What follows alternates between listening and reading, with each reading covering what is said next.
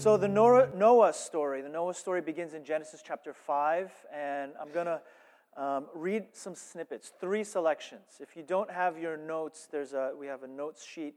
If you need it, there, there are notes available in the back. Um, what we're going to do is go through selections of the, the Noah story. I'm not going to read two chapters, it's just too much, and I'm going to lose you in the process. Um, I'm not expecting you to read the story in advance. Rather, I'll consider it a success if after you hear what Noah is really about, you're driven back to the scriptures to look deeper. And if you find yourself saying, That's very interesting, I didn't know that's what this story is about, I want to go deeper, and you look and you read the story after the fact, that's good. I consider that a success. So, Genesis chapter 5 and 6, the three selections that I'm going to focus on today. The first selection is chapter 5, verses 1 to 6, and I'll call this the genealogy. So, first, we're going to talk about the genealogy. Second is Genesis chapter 6, verses 1 to 4, and I'm going to talk about something called the will to power. And I want to focus a lot of my time and attention today to this idea of the will to power. Hopefully, by the end of today's talk, I will have convinced every single one of you that this is a real thing and it exists in all of us. In other words, it's original sin. And third and last, I'm going to finish with Genesis chapter 5, verse 28 and 29, and we'll finish with the meaning of Noah. So we'll talk about what Noah actually means in light of all of this, the will to power. So, first is the genealogy, second is the will to power, third and last is the meaning of Noah. Let's begin with Genesis chapter 5, verse 1 to 6, and the genealogy with this first heading. I'm going to read the first six verses of Genesis 5. Listen to the word of the Lord. This is the book of the generations of Adam. In the day when God created man, he made him in the likeness of God. He created them male and female, and he blessed them, and he named them man in the day when they were created. When Adam had lived 130 years, he became the father of a son in his own likeness, according to his image, and named him Seth. Now, by the way, this kind of bypasses Cain and Abel goes directly to the line of Seth, the, the third son. And it would be through the line of Seth that all of humanity would be born. So, through the line of Seth, we continue with verse 4. Then the days of Adam, after he became the father of Seth, were 800 years, and he had other sons and daughters. And so all the days that Adam lived were 930 years, and then he died. Seth lived 105 years, and he in turn became the father of Enoch. This is the word of the Lord. A couple of things I want to point out um, before I deep dive into the genealogy. Um, you see that he lived 930 years, Adam did. Um, I'm not going to explain, I'm not going to theorize. I don't know how human beings lived for 900 plus years back then. I don't know the answer. I can tell you the different theories if you really want to know, but um, my main concern is not how did they live so long. My main concern is what is the theological, what is the message here for us today? Uh, more so than focusing on the number of years, I think it's more significant that every single person died. And you see this in the English in all of chapter 5. After Adam, then there's Seth, and after Seth, uh, Enosh after Enosh, so and so, and it goes all the way down. They trace it generations down to, to every single person died. And it's interesting that in the English, the last word of every person's genealogy said this person lived this life for this many years and then they died. It's the same word in the English as it is in the Hebrew. And he died. He died. Vayamot, vayamot, vayamot. He died. He died. So repeatedly, there's a reminder Keep in mind, Genesis 5 comes after the first four chapters of Genesis, which is about creation and the fall. And if you remember the conversation that the serpent has with, with Adam and Eve, well, if we eat the fruit, God said, we'll die. And the serpent says, You will surely not die, which is a bald faced lie. You surely will not die, is what the serpent said. We know the serpent is wrong because now, if you read Genesis 5, every single person, it serves as a reminder they died, they died, they died. God, uh, God I don't think he, he likes to rub stuff in our face, but if this is his chance, he would say, I told you so. Sometimes consequences are hard things to face. Even adults, every adult, that's the difference between adults and children. We uh, all have consequences, but adults, we learn to listen to our consequences because we've made the mistake, we've hit our head on that two by four enough times to realize it's better for me to heed, to bow, to walk under it. Better to pay attention to the consequences. They died, so there's a reminder there. And on top of that, you have this kind of long string in Genesis chapter 5 of all these people that are born. When I was a younger Christian in middle school, and I said, um, I asked somebody, How should I read the Bible? And they said, Just read it. Some people said, You read it from the New Testament, you read the Psalms. Um, if you ask me today, I would say, Read the Gospels, read the epistles, read the, the stuff in the New Testament. When you're ready, read the Old Testament. Somebody told me, If you want to fall asleep, read the Bible. If you want to fall asleep, read Leviticus, read the laws. If you want to fall asleep, read the genealogy. And I think that's true, that's half true. Um, it's in there, I think God puts it in there um, maybe to help us to fall asleep at night, but more so, there is a message. The genealogy contains something. So when you get to Genesis chapter 5, and I want to teach you how to read the boring stuff, how do we read the genealogies? Because you read it, you get halfway through, your eyes start doing this, and the next thing you know, it did, it, it, it helped you to fall asleep for the night. No, no, no. Let me show you what to look for when you come across genealogies. The number one thing about genealogies is the repetitiousness of it. Repetition is a formula. When you see a repeti- repetition, look for the repeated verbs, look for the repeated ideas. For example, I pointed out that every single person died there's a message there. What, what else is repeated? The word begat is repeated, or in, in the version we read today, he became the father of. But in the old versions, it says begat, begat. So there's something there. Another thing that you can look for in the repetition is breaks in the repetition. If you have a repeated formula, and you know this, this is Houston, we have a couple of engineers here, and you learn to look diagnostically, but then you see a variation that's meant to be paid attention to. So, one of the variations in Genesis 5 in the genealogy, and so and so begat, and he lived a billion years, and then he died, and so and so begat. And by the way, Enoch walked with God. That's a variation. And it was so interesting to students of the Bible that they've written entire books, books and books, a lot of ink spilled about what this means that Enoch walked with God. There's another variation and it is Noah. Of all the people that are named here, the only one whose name is explained is Noah. So, in other words, this is how you read the genealogy. You look for the repetition, look for the variations, and those variations are going to give us a couple of hints today. But the main thing that I want to camp out on this first heading, the genealogy, is verse 1. In verse 1, it says, This is the book of the generations of Adam. This is the book. Wait, wait, wait. I thought Genesis 1 started four chapters ago when you said, This is the book of the creation in the beginning. God. Why does it say in the beginning of chapter 5, This is the book? Why is there kind of this break as if somebody put in a chapter and inserted chapter 5, almost a break from chapter 4?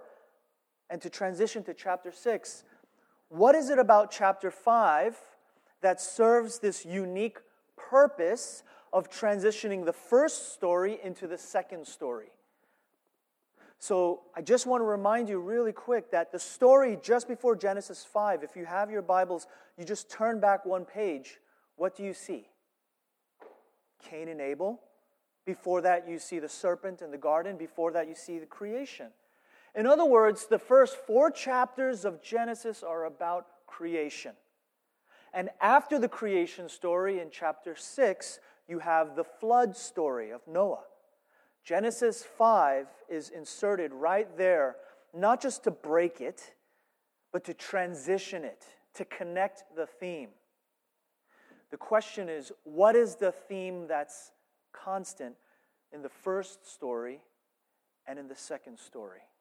I'm not going to spell it out right away. What do you think is common? What do you think is the same theme in the story of creation and the story of the flood?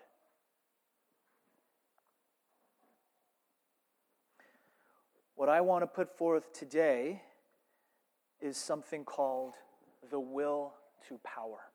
And that gets us into our second selection and our second heading. The will to power. This will to power is the thing that's common in the first story and it's common in the second story, and the genealogy transitions us. Let me explain to you what I mean by the will to power. My agenda today is that by the end of this talk, every single one of you have been convinced that the will to power is something that we all do and know. You expected to come to church on Sunday and hear a sermon on sin. The will to power is sin, or maybe evil, or if you're a little bit theologically literate, then you might say uh, depravity. The depravity, the will to power is how the depravity of mankind, humankind works. And I'll illustrate it right now in a story that goes back about 30 years. 30 years ago, I was a young teenager, and um, my younger brother, three years younger than me, I say I was about 13 years old. My brother, at the time, 10 years old, and we both had we had a basketball hoop in our backyard. And I had just experienced my growth spurt, and my brother was a midget. I must have seemed like the Nephilim to my brother. And I learned that with my brother, I could get my way every single time through brute force. And when it came to the basketball court, all I had to do was if I had the brick, I would just plow through him. It, it didn't matter. So I would plow through him. That's my will to power. Younger brothers, beware. I, I'm a terrible older brother, but thank God, you know.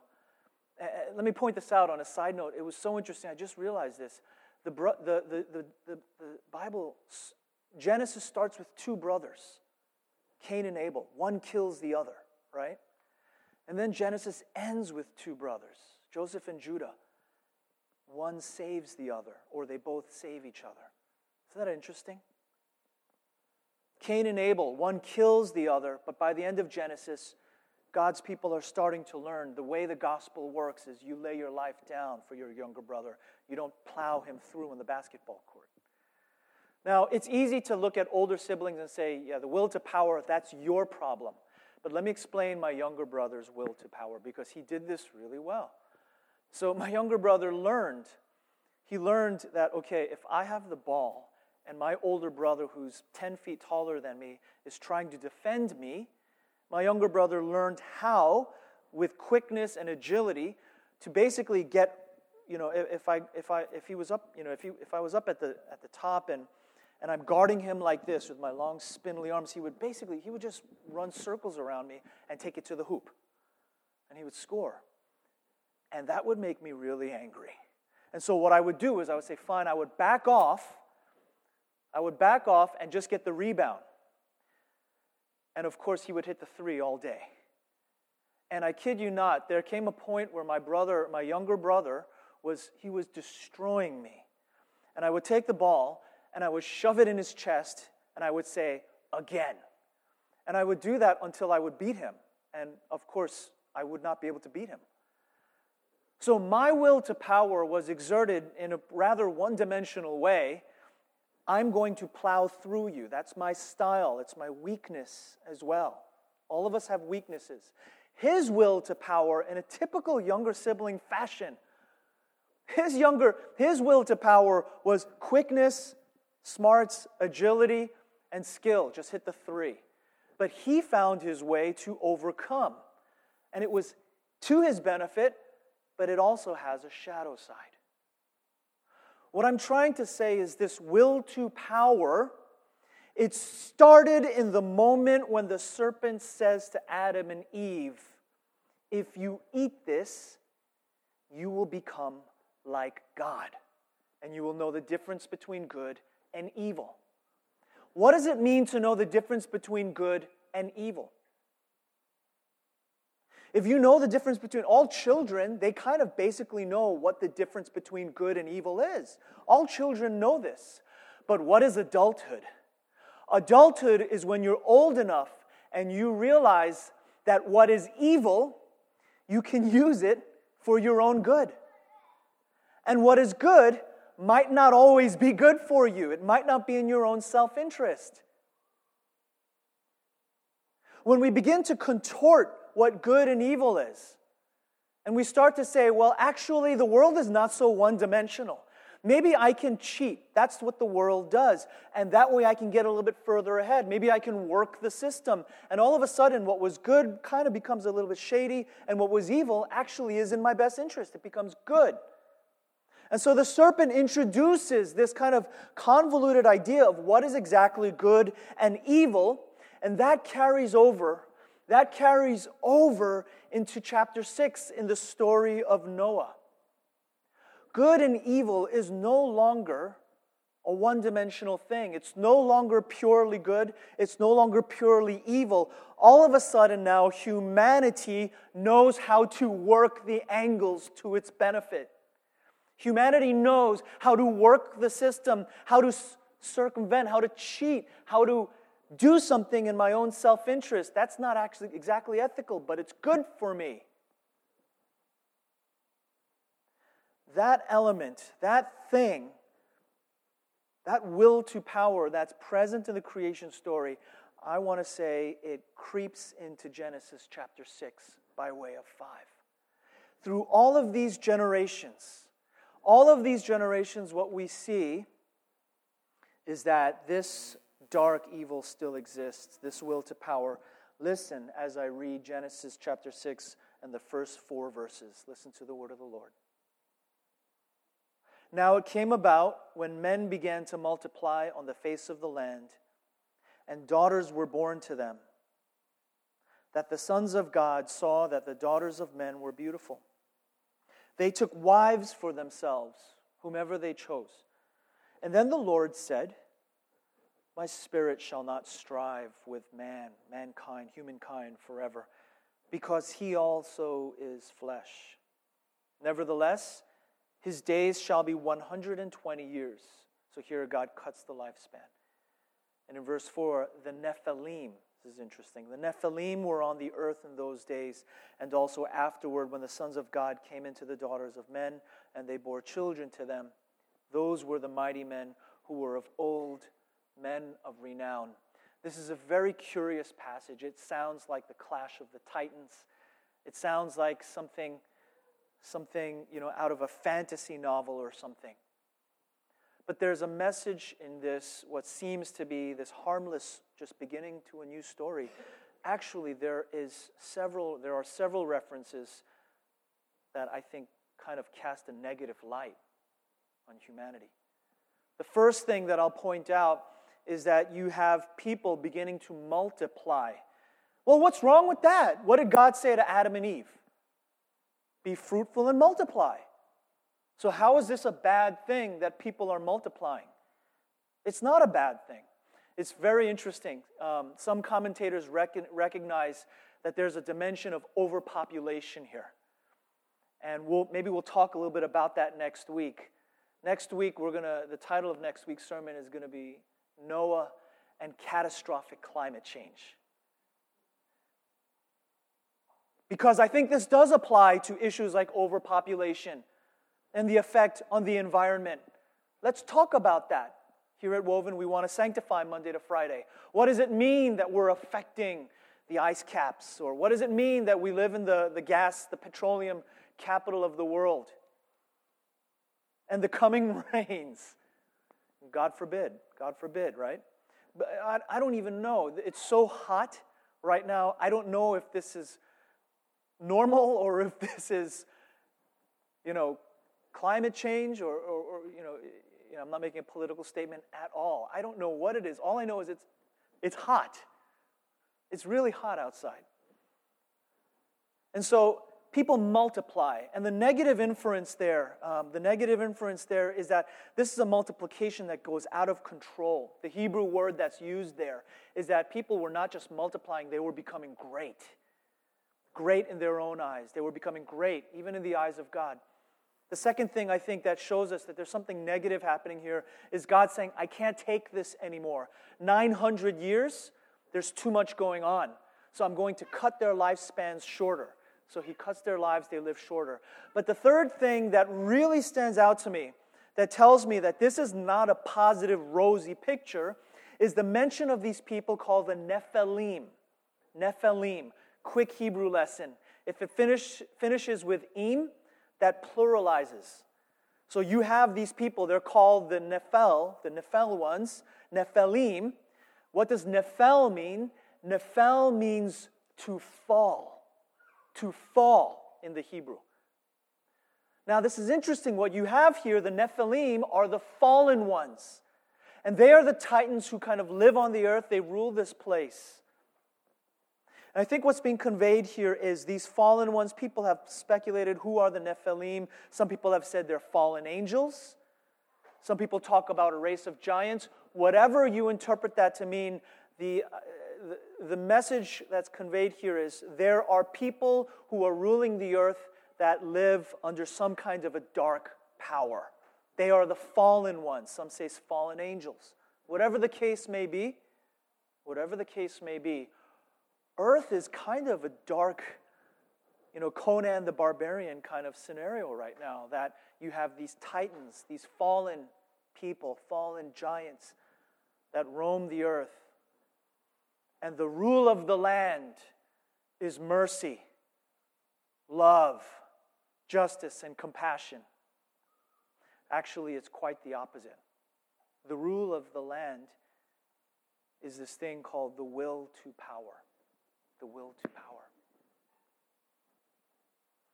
You know, um, I want to preach the gospel now. And in order to preach the gospel, before you hold out hope, you kind of first have to articulate how sick the human condition really can be and how sick we really can be. Now, think about it. You know, a 13 year old kid shoving the basketball in his younger brother's chest. When I see my own children doing that, I'm like, don't do that. I mean, wouldn't you correct your own children if they're acting like that? that that's not bad. I mean, that's bad. That's not respectful. Don't do that. But I, I tell you the truth, that instinct is still in me. If I can't get my way, I'm going to plow through. And if I fail at plowing through, I'm going to shove the ball back and say, let's do this again, because that's stubbornness at its worst. Now, this instinct, it lives. It lives in every aspect, not just our personal lives. Maybe if you're an older sibling, you, are, you might relate to what I've just said. Maybe if you're a younger sibling, you're, you're saying, Well, I don't, I don't do that. That sounds just like what older kids do. The younger siblings, instead, you've learned how to be more quicker, how to kind of bend the truth. You've learned how to be sly, just like Jacob in the Bible. You've learned to work the angles. How's that working out for you? Not so well in the case of Jacob. Eventually, it would bite him in the butt. Eventually, Jacob's own deception would become the very deception that his sons would use on him. Do you remember that when we talked about that? Jacob, he became Israel. He favoritizes who? Joseph. And in the process makes the rest of his 11 sons jealous towards him. So what do they do? They kill Joseph. So Jacob, even what he thinks is in his best interest, ultimately hurts him too. So I'm sorry. Us evil uh, us older older evil siblings, we're not the only ones that are the younger siblings as well. At work, this is something that is this is this is a principle that happens. Of course, you know, we can talk about the oil industry. Well, what's the cost per barrel right now? What benefits us the most? Of course, I live in Houston, so if oil does well, I do well. So it's in my best interest to pollute the atmosphere with carbon. It's in my best interest And it's very funny because when I used to live on the West Coast, it was very different. We were very, we had a very different view. But the thing is, what is in our best interest? Does it have a, does it harm something in the process? One last example that I'll share with you, and it's in nature. I think this is very interesting that when you look at a butterfly, it's some, there's a species, it's, it's called the dead leaf butterfly. And the dead leaf butterfly makes a living by lying. The deadleaf butterfly that survives at the end of the day, that is most successful at surviving, is the one that deceives the best. Now, isn't it one of the Ten Commandments to not bear false witness? So, what we have here is not just in older siblings or younger siblings or in the market or in the reality of the world, but even in nature. Even in nature, everything, everything is infected with this will to power.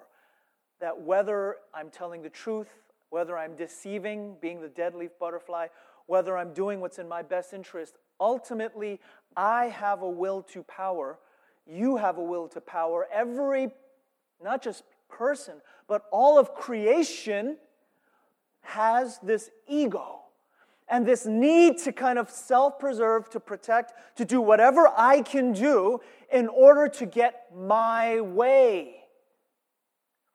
That will to power, I believe, is what happened when we ate the fruit. We all became selfish. Everything, not just people, but creation, curved in on itself. It curved inward. And no longer was life about preferring others, about selflessness, about giving, about transparency, about openness. Life now became about what will serve me, what will be best for me. Life became egocentric. Friends, what we're doing here is, is hopefully deep surgery. And what you're hearing, I hope, is this understanding that I identify with this. I identify deep down inside with this thing, this will to power. It lives. It lives in the world, it lives in nature. Everything is infected with it, including myself. So let's wrap this up and land this plane. What's the hope? What's the hope of the world? So creation starts out this dark ego, this dark will to power, the, the, the, evil that Satan introduced into the world. It carries over generations later, later into the flood. Next week, we'll talk about what this flood looks like and even how the will to power persists. But the question is is there a hope? Is there an antidote? right? I was talking about this with Sang yesterday as well. It's not here. You know, about how free markets, capitalism, we've seen by and large they benefit society, but they also have a shadow side greed, self interest, corruption. Is there an answer to this really, really complicated mess? And that leads us to this third and last heading the meaning of Noah. What does Noah mean? there is an answer. Noah is a foreshadow in some ways of Christ. Foreshadow of Christ. So let's look at this last selection. The third and last selection is from Genesis 5, verse 28 and 29. Remember, I said if there's repetition, look for the variation. The variation in Genesis 5 in this repeated refrain is the meaning of Noah. And so they take a moment to break with the formula to explain what Noah means. Listen to this. Lamech lived 182 years and he became the father of a son. Now he called his son's name Noah, saying, This one will give us rest from our work and from the toil of our hands, arising from the ground which the Lord has cursed. Noah, this one will give us rest So he calls his name. So, what exactly does Noah mean? I can tell you right now the Hebrew word Noah, Noach, it means rest, comfort.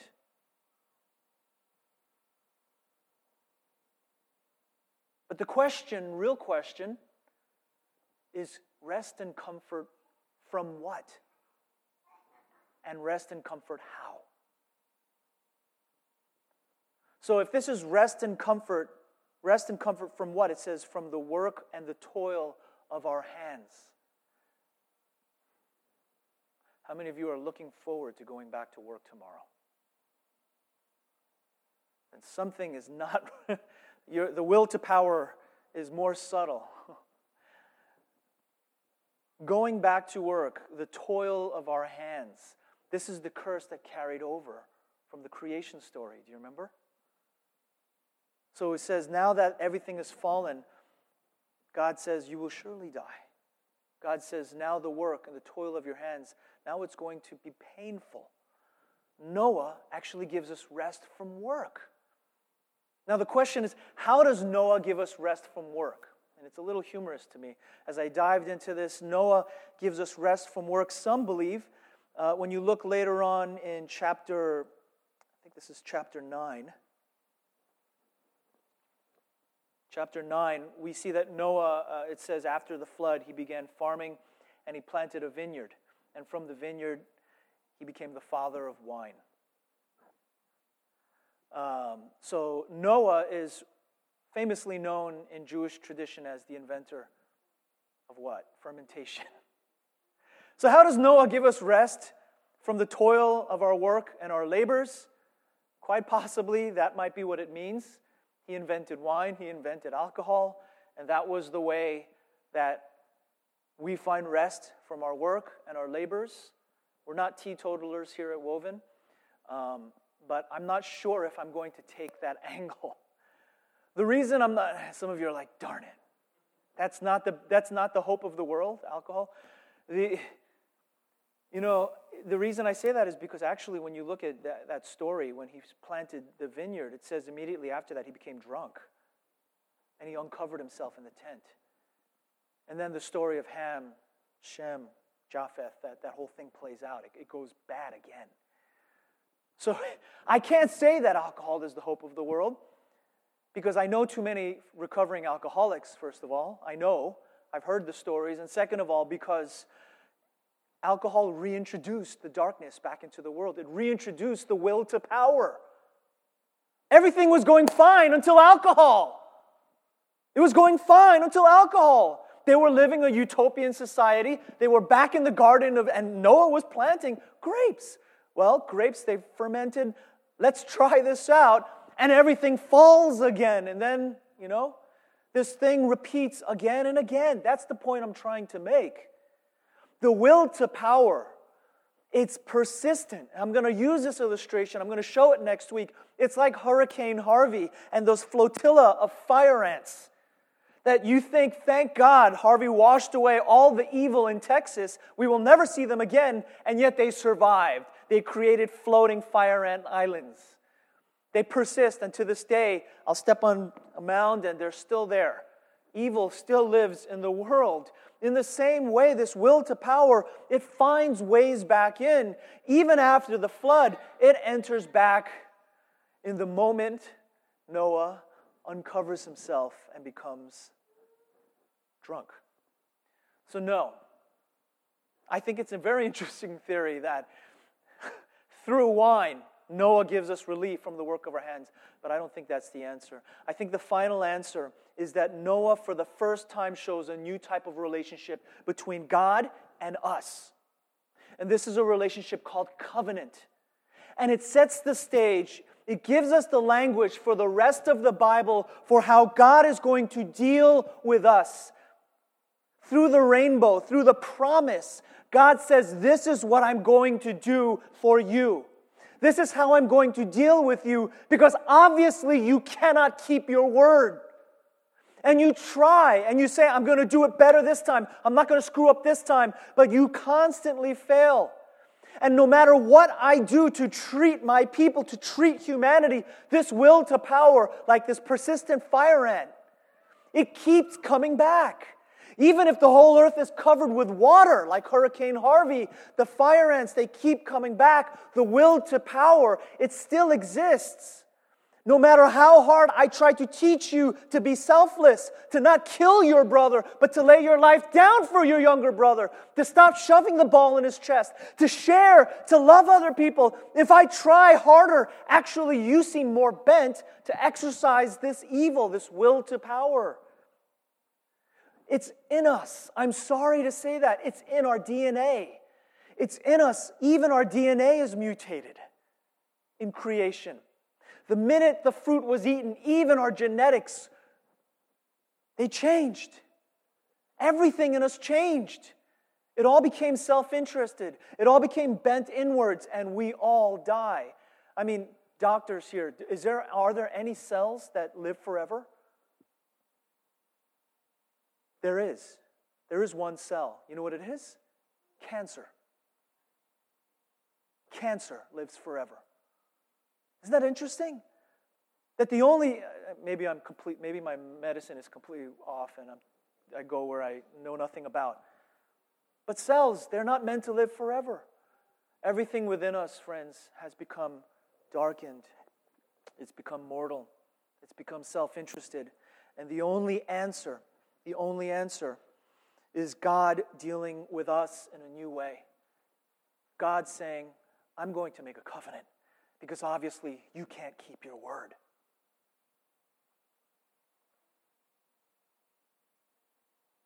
More about this covenant in weeks to come. Today, we just set the stage, and that's all I wanted to do. I'm hoping that I have you in the grip of my hand saying, Pastor, please don't leave us. Give us hope before we leave. There is hope. There's the covenant of Christ. God dealing with the world in a new way. But more on that in weeks to come. I want to leave you with three thoughts, three applications before we conclude. The first thought is this will to power, it's pervasive. It's not just in it's not just it's not just this sin thing, this spiritual, it's in all of it's in all of creation, it's in our genes. It's in the in physiology. All of creation screams me. Me first. Uh, kids who went to camp. Kids who went to camp, do you remember this? Rocks cry out. Right? We learned this whole message of if I don't praise, then the rocks will cry out to God. That's because Jesus entered into the scene. But prior to that moment, all of creation screamed, Me. Me. Me first, me, me first, my needs first, me. I'm not self interested. In the subtlest ways, everything is self interested. The will to power, it's pervasive. Secondly, and this is a, a, foretaste of next week and what's to come water, it doesn't wash out all evils. Water doesn't wash out all evils. Even the flood even the flood would not succeed in washing out the will to power. The third and last, there must be an antidote. There must be a hope. With this, I want to invite the worship team back up. There must be something. There must be an answer.